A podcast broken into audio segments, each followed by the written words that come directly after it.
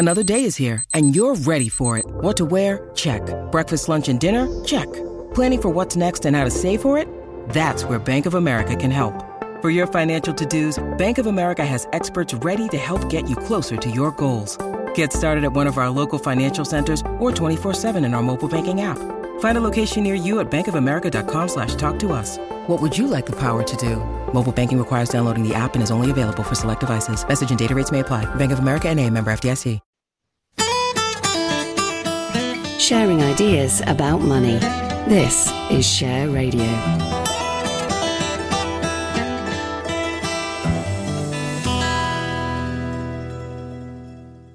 This is Simon Rose. It's time now for the financial outlook for personal investors. I'm delighted to say I'm joined by Victoria Scholar, Head of Investment at Interactive Investor, uh, as we look at the world of investment from a UK perspective. And we're going to start by looking well one of the favorite topics for anybody in this country seems to be um, what house prices are doing either because you have one already or you don't have one. And we have the halifax house price index out this week. So what is happening?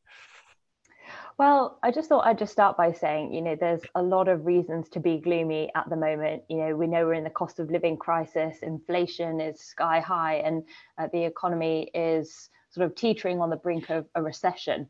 Um, but I think there are some incipient signs uh, of positivity just very starting to come through. Um, and the housing market could be one of them. We had the Halifax House Price Index and it grew by 1.1% uh, in February, outpacing expectations for a drop and a pickup on the previous uh, two months. Uh, I have to note that this is at odds with what we've seen in terms of other indicators. We had the nationwide house price index, uh, which suggested that the housing market is still rather slow, but it has slight differences in its uh, data sources and its methods when constructing uh, the index. And then we also had the uh, RICS house price balance out on Thursday, and that looks at the gap between the percentage of respondents seeing house prices rise or fall. And although that was still in negative territory in February, it was a bit better than analysts were expecting. And it was, um, we, we did see some improvements in terms of new buyer inquiries coming back to the market. Uh, so it's clear that the housing market is still weak. We've got high mortgage rates, uh, slowing prices, uh, and falling real terms wage growth.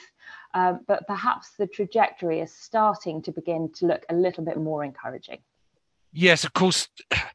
There is a big debate, isn't there, about whether actually um, rising house prices are healthy for the economy as a whole. Um, I mean, I got onto the house pricing ladder when I was, you know, pretty young after my first job, and the ratio of income needed to house prices then was so much less than it is now. I mean, we don't build enough houses, um, build more, and the law of supply and demand would say that house prices would fall. But you've got to say that's that's healthy. Anybody who's trying to rent at the moment, particularly in some of the big cities, is finding life incredibly hard. Yes, and, and you're right. I mean, um, property prices are extremely high when you compare them to incomes. Um, and this is creating distortions across the rental market with rental prices extremely high. So, all in all, it's a pretty difficult market. So, perhaps this uh, decline in the housing market does come as a, a welcome development. Uh, but we need now for mortgage rates to come down uh, so that that affordability persists into the lending market as well. Yeah, so we could get into debate then about whether low interest rates are necessarily healthy for an economy as well, but that way the rabbit hole lies. But I said we probably should say anyway, house price index by and large is seen as a measure of confidence, isn't it? That's why it tends to be a, a possible sign of, of recovery in sentiment. Yes, it is. You know, the housing market is highly correlated with the strength of the underlying economy, and um, some of the most pessimistic forecasts last year were that the UK economy was heading for the longest recession in a century. That was, in fact, from the Bank of England. But a lot of that pessimism has been wound back. The latest economic data suggests that the UK has managed to narrowly stave off a recession. And some think tanks are actually saying now that we could eke out some. Uh, positive growth. Uh, and if we then link it back to the housing market, we've seen that the house builder stocks like Persimmon and Taylor Wimpey and Barratt Developments have had very strong starts to uh, the year, reflecting this prospect that we are coming towards the peak uh, for mm. interest rates and that mortgage rates could ease into the latter half of the year. Um, another dynamic, just to mention, is that stemming an even steeper slide in the housing market, uh, as you alluded to, is our supply issue in the market. Uh, there's a chronic shortage of housing supply uh, in the UK, uh, which is a long term uh, problem that needs to be solved. Um, so we could have had much steeper declines in the market if it weren't for uh, this lack of mm. availability of supply within the market. Okay, time for us just to take a quick break. When you need mealtime inspiration, it's worth shopping Kroger, where you'll find over 30,000 mouthwatering choices that excite your inner foodie. And no matter what tasty choice you make, you'll enjoy our everyday low prices, plus extra ways to save, like digital coupons worth over $600 each week. You can also save up to $1 off per gallon at the pump with fuel points. More savings and more inspiring flavors make shopping Kroger worth it every time. Kroger, fresh for everyone. Fuel restrictions apply. Sharing ideas about money. This is Share Radio.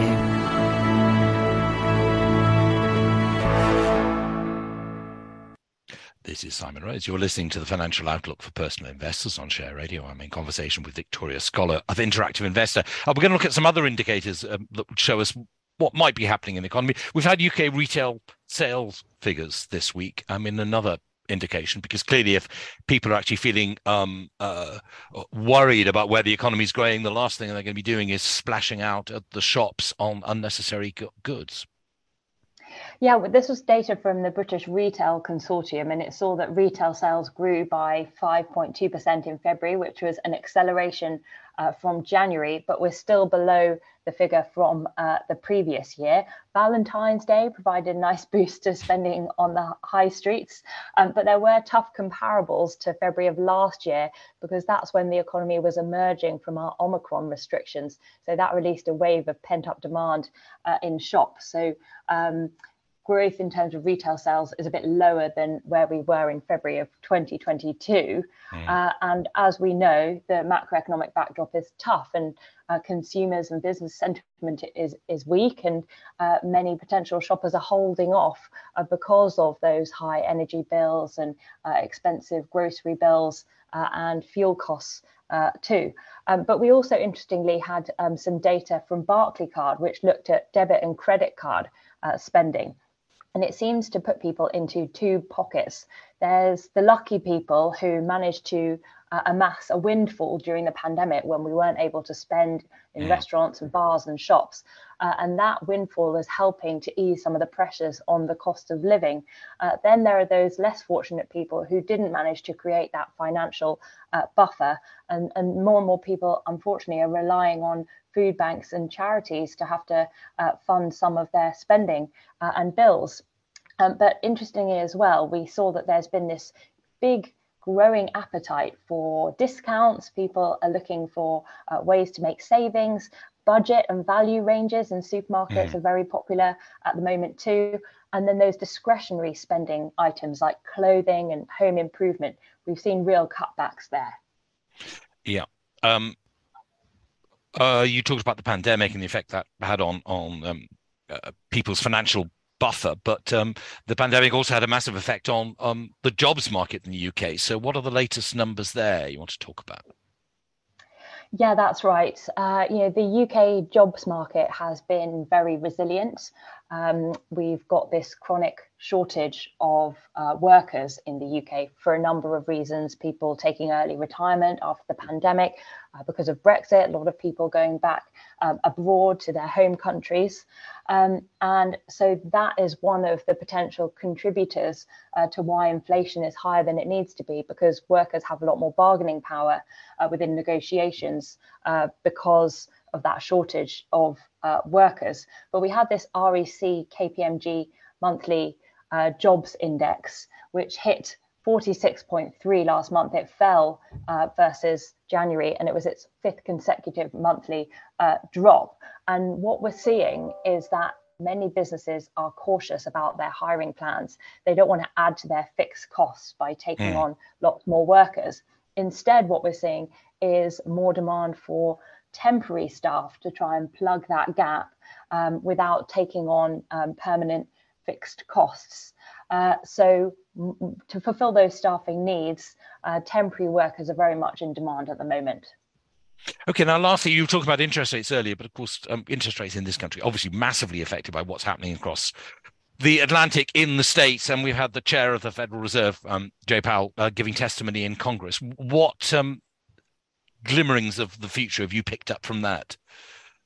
Well, it's interesting because his uh, testimony on uh, Tuesday sparked quite a significant sell off across global markets with Wall Street lower, and that permeated out across Asian markets and European markets too. Uh, and essentially, the main takeaway from his first day was that the US needed to continue with further interest rate hikes and possibly faster. Um, it comes after we had US inflation data uh, recently, which came in hotter than expected. So, although inflation has been coming down, I think the takeaway is that we're not quite out of the woods yet. And markets got a bit ahead of themselves in January mm. amid the expectation that inflation was easing and that we're heading to the peak for interest rates from the Fed but it looks like the path towards that peak isn't going to be as easy as previously expected, given that inflation and core inflation, which is closely watched as it strips out a lot of those volatile elements, uh, still remains persistently high. It's currently at 5.6% in January, uh, which is pretty high if you compare that to the Fed's target of 2%. Victoria. Thank you very much indeed. That's Victoria Scholar, Head of Investment at Interactive Investor. That's it for the financial outlook for personal investors. Sharing ideas about money. This is Share Radio.